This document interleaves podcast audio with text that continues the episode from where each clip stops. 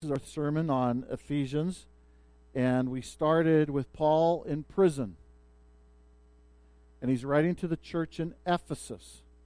And so this would be a letter that would be going to the church, but it's churches all around Ephesus and around the city. Most of them probably meeting in homes. Some of them might be meeting in halls.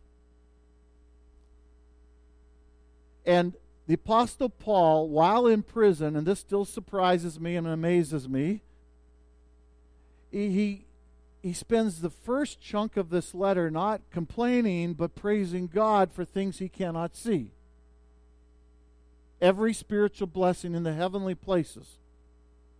So things like predestination and adoption and, and redemption and forgiveness and being sealed with the Spirit. And those things overwhelm him because he writes, the first half of the, the book of chapter is one sentence. It's like he's so excited he can't put in any punctuation. He moves on and then he begins to selflessly pray for the church he's writing to, which just strikes me as amazing. I would have slipped in there, pray that I get out. But he doesn't do that. And then last week we took a look at how Paul uh, articulated how we are all dead in our trespasses and sins. In other words, we're alienated from God. And then amazingly what God did for each of us, both Gentile and Jew. And now he speaks specifically to the non-Jews, the Gentiles, how they were once alien. aliens or strangers and are now brought near to God and to his people. So that's our text this morning. Let's get to work. John Stott, as he unpacks this chapter, he, he sees uh, three stages in this chapter. The first stage is, therefore remember, in verse eleven, and then he gets to verse thirteen. He says, but now is the second stage. And then he gets to the, the final stage, and he says, so then. And he sees this as a, a spiritual biography. So go remember, but now, and so then. I'm going to take his, his uh, outline, but what I want you to do, instead of seeing three stages, I want to assign each of those three tasks or actions that we are to take. Let me list them for you. And then we'll walk through them. Verses eleven to twelve, uh, Paul calls us to remember the pain and the bitterness of alienation. In verses thirteen through eighteen, Paul calls us to understand what Jesus has accomplished. And then in the final section, verse nineteen to twenty-two, Paul wants us to see our new ethnicity. Okay? So let's start with, we are called to remember. Now, Paul just simply says, therefore remember that at one time you Gentiles in the flesh. But I've added, I don't think he just simply wants us to intellectually remember an event or something. I think he wants us to remember everything, all the implications of that alienation of the past. And so I've added, not to the text, but of uh, the, the pain and the, and the bitterness. If we go back to Genesis chapter two, we're told that after God created male and female, we're told that they were naked and not ashamed. Very next chapter, they rebel against God. They do their own thing. They said, God, you said this, but I'm going to say this. And we're told that they were afraid, they were naked, and they hid. Completely changed. A wedge was driven between the male and the female, between Adam and Eve. And a wedge was driven between humanity and God. There was an alienation. There was fear. There was, they were hiding. They, they were trembling at, as God was walking through the garden. I don't think we have to look too far. We watch the news, and we see the alienation all around us, don't we? I mean, it, the news gets more depressing every time I, I I turn on the it's not the T V anymore. I always get it on the internet, right? But it's it's it's hard to read. It's hard to watch. And it seems like we, we're getting angrier and angrier at each other.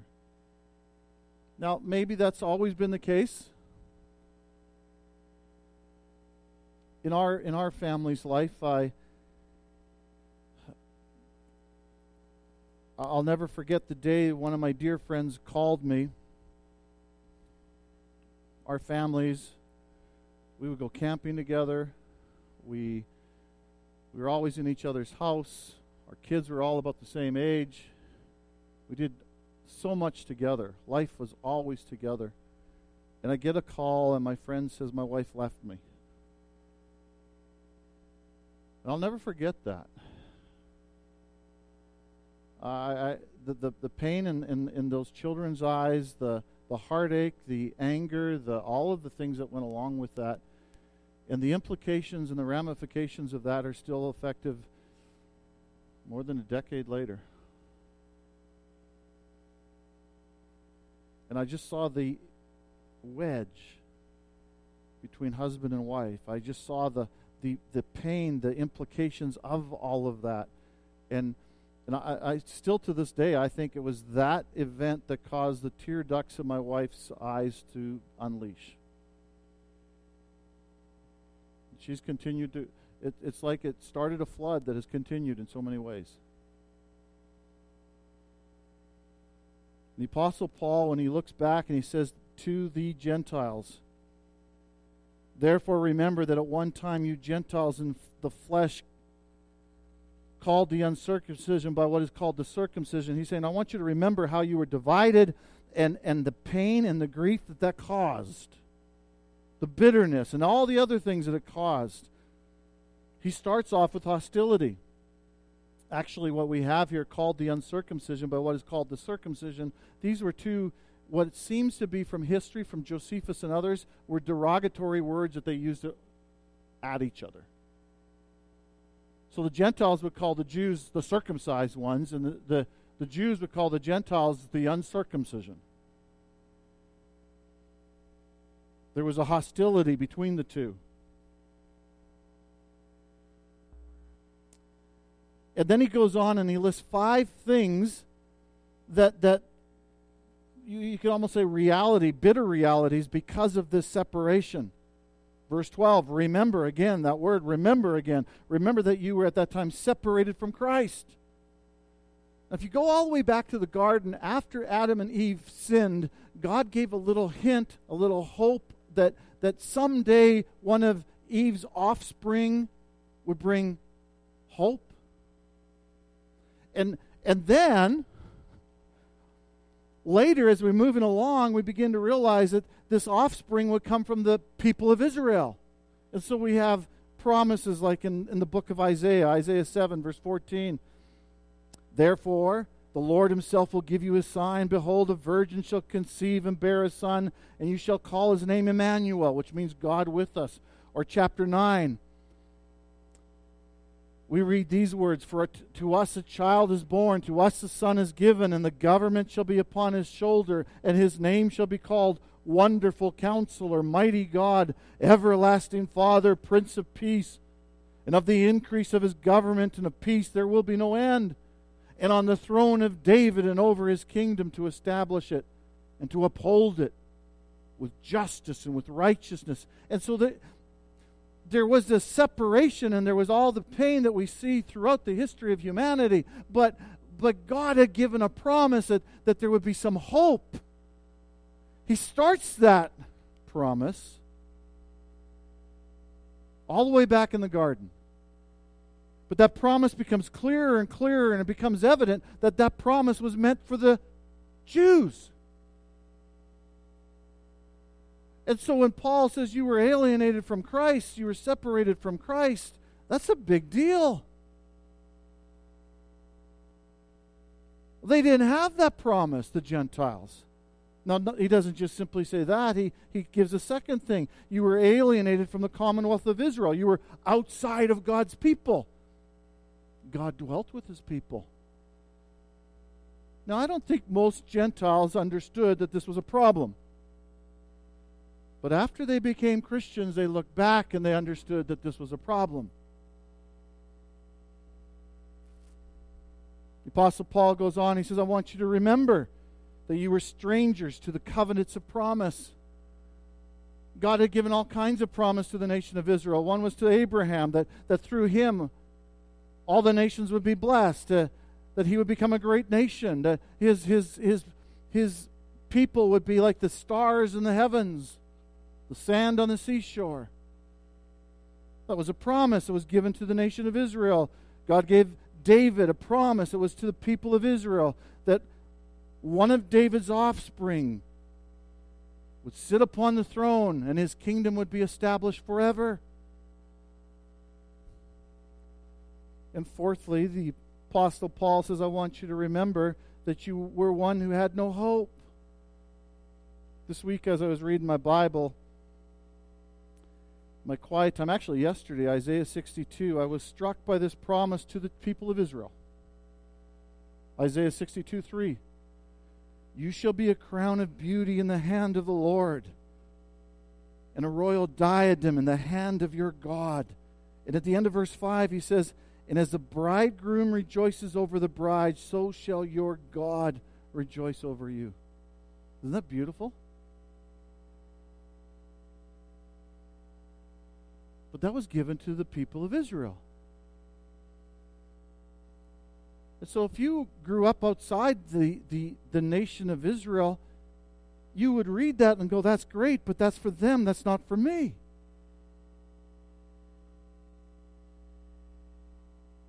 And Paul says, I want you to remember that at one time you didn't have these things. And finally he says that you were without God. Without God. No hope. Strangers to the promises, alienated from the very people of God, separated from Christ. Paul,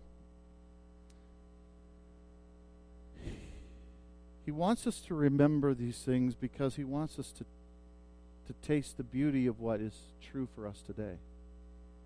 And so he first says, remember, and then he goes on and he says, hold it. Now I want you to understand what Christ has done. And again, he gives us a big list. That's what Paul does. He wants us to think in this context. He wants us to consider. He wants us to wrestle with these things. And so in, in Ephesians, he, he begins his glorious uh, section at verse thirteen. And he says, but now in Christ. He says, that's what you once were, but now in Christ Jesus. Now, all these promises, all these realities, the Apostle Paul wants us to understand is not for everybody. It is for everybody, but it's not. It's only for those who are in Christ Jesus. Who are those people? Chapter one, verse thirteen. Those who heard the gospel and believed, put their trust in, put their faith in what Christ had done. And so Paul says, but now, verse thirteen, in Christ Jesus, you who once were far off have been brought near by the blood of Christ. Look at some of the things that Jesus has done for those who are in relationship with him or in union with him. First off, he's brought us near. Isaiah, maybe because I've been reading through Isaiah, but Isaiah fifty-seven, I think Paul was thinking of this section. He says, uh, peace, peace to the to the far and to the near, says the Lord, and I will heal him. This is a, a promise for the future. Peace, peace to the far and near, and I will heal them. Well, he's talking to Israel in chapter fifty-seven. He says, I'm going to bring them back. They're far away, and I'm going to bring them back, and I'm going to heal them. But in the previous chapter, chapter fifty-six, he's talking to the foreigners and the foreigners who joined themselves to the Lord, to minister to him, to love the name of the Lord, and to be his servants. He says, these I will bring to my holy mountain and make them joyful in my house of prayer. And so Paul, I think, thinking back to Isaiah, it says, guess what? God is going to bring those who are far away, bring them near. That's the, the people of Israel who've been scattered, and he's going to bring them back and then he's going to bring them near. But he's also going to do something else. He's going to take the foreigners and bring them to his house of prayer where they might be filled with joy. And now Paul says, that's happened through the blood of Christ. It's through his death. It's through faith in what he's done for us, that he took our place, that he paid for our iniquities upon the cross. Now, Paul doesn't stop there. Not only did he take those who are far and bring them near, he says he made both of them one, the Jews and the Gentiles. Remember, they, they were hurling insults at each other? And now he says, I'm bringing them together. I'm going to make them one. That's what he says in chapter two, looking at uh,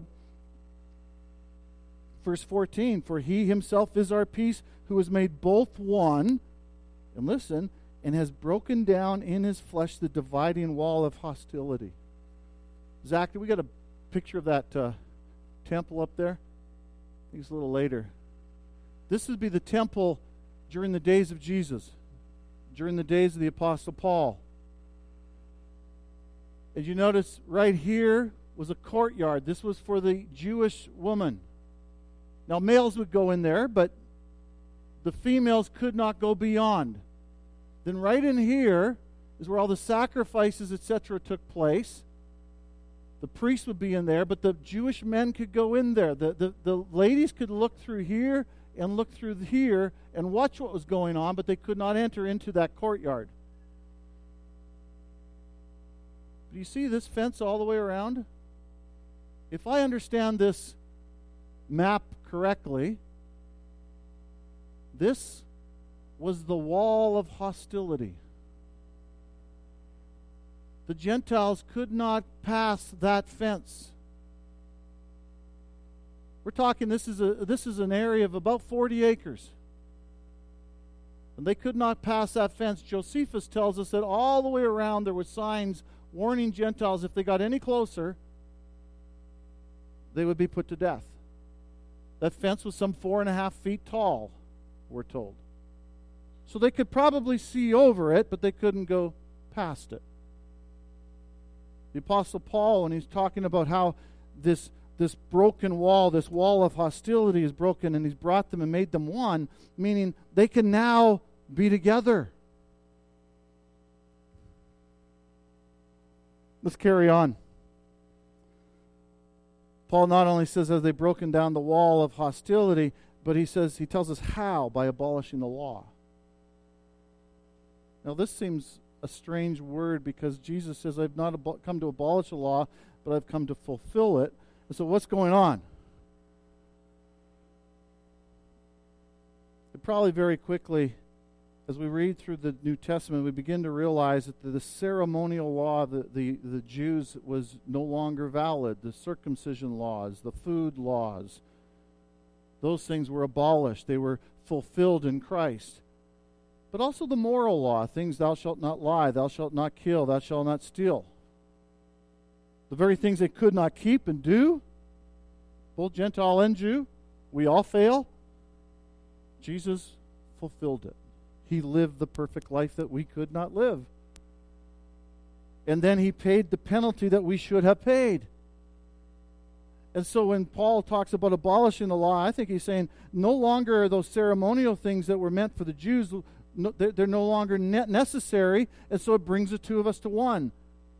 But he's also saying the, the laws that both Jews and Gentiles couldn't keep, like thou shalt not steal or thou shalt not lie,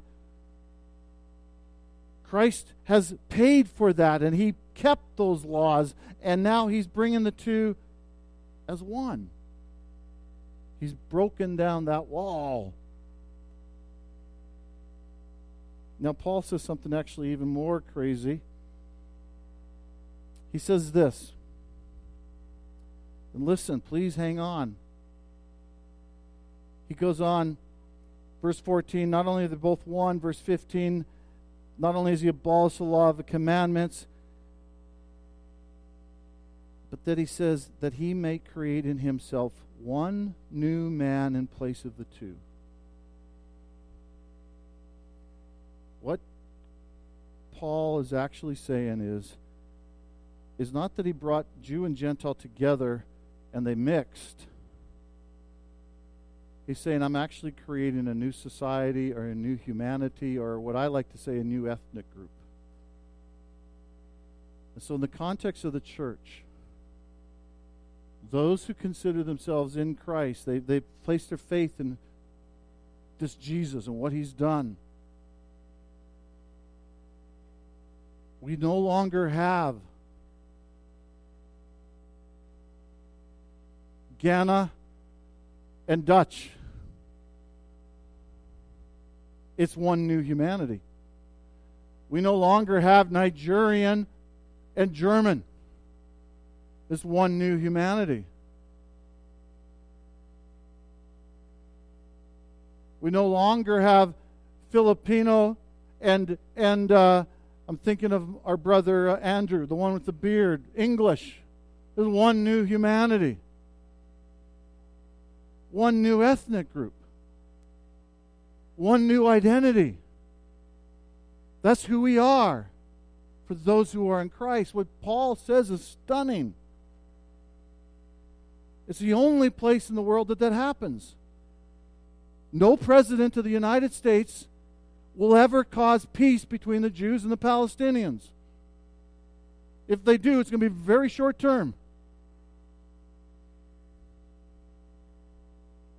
No policy in the political realm is going to bring about peace between ethnic groups.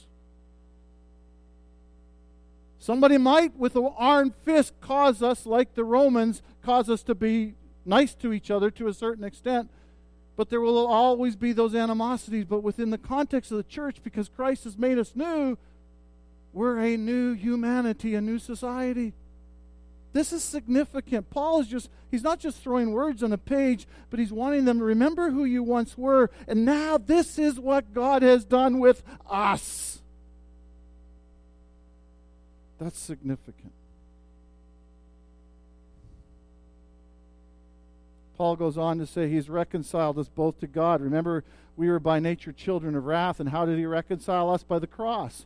It's crazy, but Christ had to willingly go to die so that we wouldn't have to die. He willingly went to the cross so that we could become friends with God. So that the animosity, the, the wedge that was between Adam and Eve and God could be removed. Paul doesn't stop there. He's got so many things to say, and it's almost like he's running out of room on his page, and he goes on and he says in verse eighteen, for through him we both have access in one Spirit to the Father. We can come into his presence. Let me paint a picture for you. Revelation chapter seven. In, in my mind, my prayer in planting a church in the heart of the city of Calgary is that we'd have a, a miniature picture of this. And after this I looked, and behold, a great multitude that no one could number, from every nation, from all tribes and peoples and languages, standing before the throne and before the Lamb, clothed in white robes, with palm branches in their hands, and they were crying out with a loud voice, not voices, but a loud voice, singular, salvation belongs to our God, who sits on the throne, and to the Lamb. Oh, may God allow the Church of Jesus Christ from every ethnic ethnic group to begin to look like what we will look like in the future.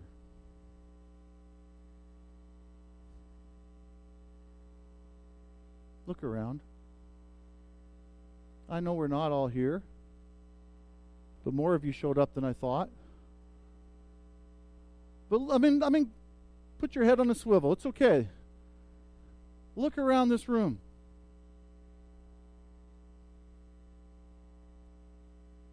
If If you're a follower of Christ, if you believe that he died for your sins and rose from the dead, then you are in Christ, not because of anything you've done, but because of what he's done. And if that's true of you, then we're a body, we're a family, we're one. And I know last week I brought a map of, of Holland, and so many of you showed where you grew up and where you were born, because I wanted to show where, where my parents were born and raised, and, and that's pretty cool, but we got something cooler. Part of a new a new person, a new man, we're one. That's crazy. But that's what Paul says. I'm not saying that. He's talking about Jew and Gentile, but the implications are, are, are within the Gentiles. That's true as well. Now, finally, I think Paul then goes on and asks us to begin to, to consider and to look at this new portrait. Look at what he does. Verse nineteen.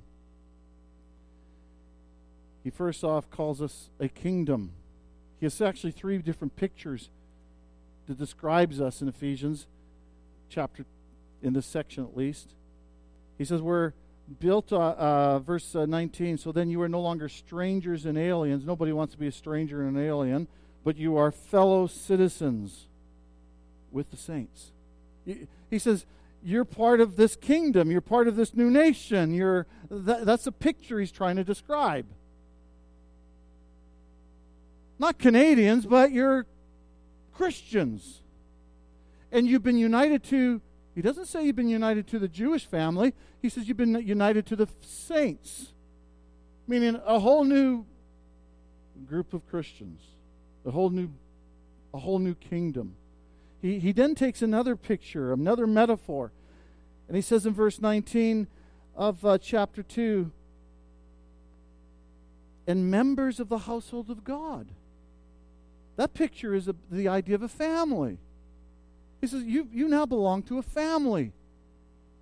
I, you know, I have more in common with my brothers and sisters in Christ than I do with my siblings who are not in Christ. Now, I pray for my siblings who are not in Christ, but I have more in common with the church than I do with them. This is my first family. Now, I know it goes beyond the borders of this group, but that's what the text says. We're part of a new household, the household of God. And then finally, he gives us yet another picture, and he, he tries to describe us by calling us a temple. And so you see Paul mixing his metaphors. He's, he's got different ideas, he's got different pictures, but he wants us to grasp what's happened with us. It's kind of cool. And with this temple, he says, we were built on the foundation of the apostles and the prophets. So Peter and James and, and John and, and the apostle Paul, they were, they were individuals who who spoke for God, and they laid the foundation. They, they, they, they passed on the message of Christ, the gospel. And the church is built upon what they passed on to us. But he goes on, not only upon them, but Christ Jesus himself being the cornerstone. Now, I'm not... I should understand these things. My whole family, they're all carpenters, but I was a black sheep. So I don't get this stuff, so I got to read it in books, and then maybe you can help me understand it. But listen to this. Paul is here referring to the cornerstone, the most significant part of the foundation of the temple.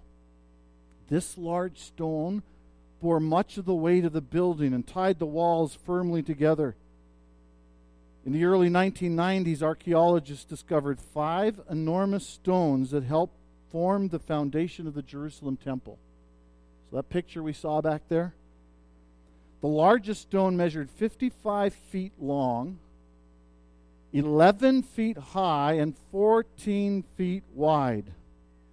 Estimated to weigh five hundred seventy tons. Try to picture that. He goes on, there is no inconsistency in Paul's thought regarding the foundation as consisting of the apostles and prophets on the one hand and Christ on the other. The ultimate foundation is Christ. But the apostles and prophets lay that foundation through their proclamation of Christ and through building up in their knowledge of Christ and his word. So Christ is that cornerstone. Then the apostles and prophets, they tie into who Christ is and what Christ has done, and they lay the groundwork, the foundation for this temple. And then he begins to tell us and that we are being joined together. So read Ephesians chapter two, verse twenty-one, in whom the whole structure being joined together grows into a holy temple in the Lord. So the temple is still growing.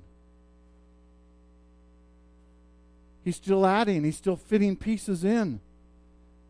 When, when, he, when he says being joined together, that same word is found in First Corinthians eleven and two, where it talks about how we are betrothed to one another in marriage, where we're made one. And so it's as if the Spirit of God is taking the toms and the autos and fitting us into the temple. And saying you belong, you're, you're, you're, you're one flesh, you're a body, you're connected. And and, and it's a, it speaks of his endearment, but it speaks of his, his ongoing work. And what's fascinating is that temple consists of those who went before us. And so I think of a Martin Luther, or I think of um, a John Calvin, and so many others. Charles Spurgeon. God himself fitted them into the temple.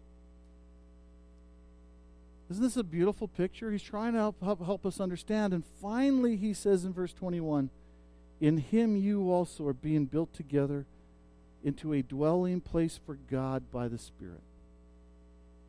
He says in that temple, he's building that temple, and it's a place where the Spirit of God will dwell, where God himself will be with us. The temple, the picture we saw before, it was it was a, a, a picture where God would dwell in. When when they would when they um, would dedicate the temple, they would see amazing things as God would show his presence, dwell the place in within the place. I find it fascinating that so many years ago when we were in Africa, I had the privilege to preach in various different churches. And the Spirit of God dwelt there. I was united with those people. We were one.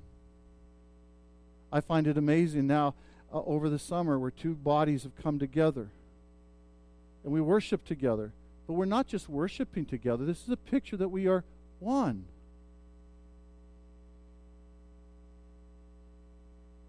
In Christ. Uh, going even bigger than that, Jews and Gentiles who were hurling insults at each other. Those who believed in Christ, Paul is saying, you're one. Now later in this book, Paul's going to say you're going to have to work on this oneness. That's my paraphrase. We're to be at peace with each other. We're to strive for unity. And so there's this moving that we're, we're, we're working at this, and we're striving for this. And, and that happens in the context of husband and wife. That ha- con- happens in the context of parent and child. It happens in the context of employer and employee.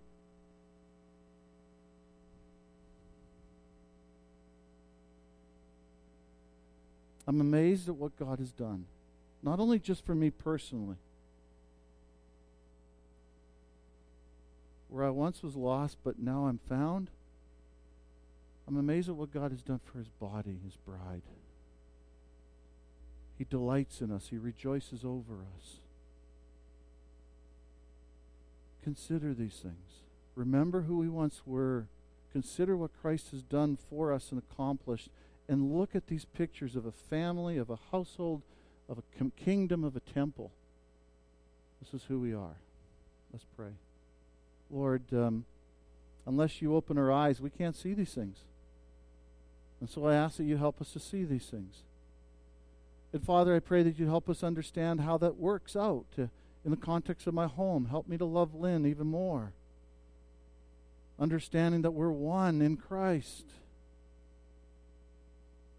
Father, in the context of Sunday morning, or as, as I meet different individuals from the church throughout the week, Lord, help us understand that we're one. We're not because of anything we've done, but because of what you've done.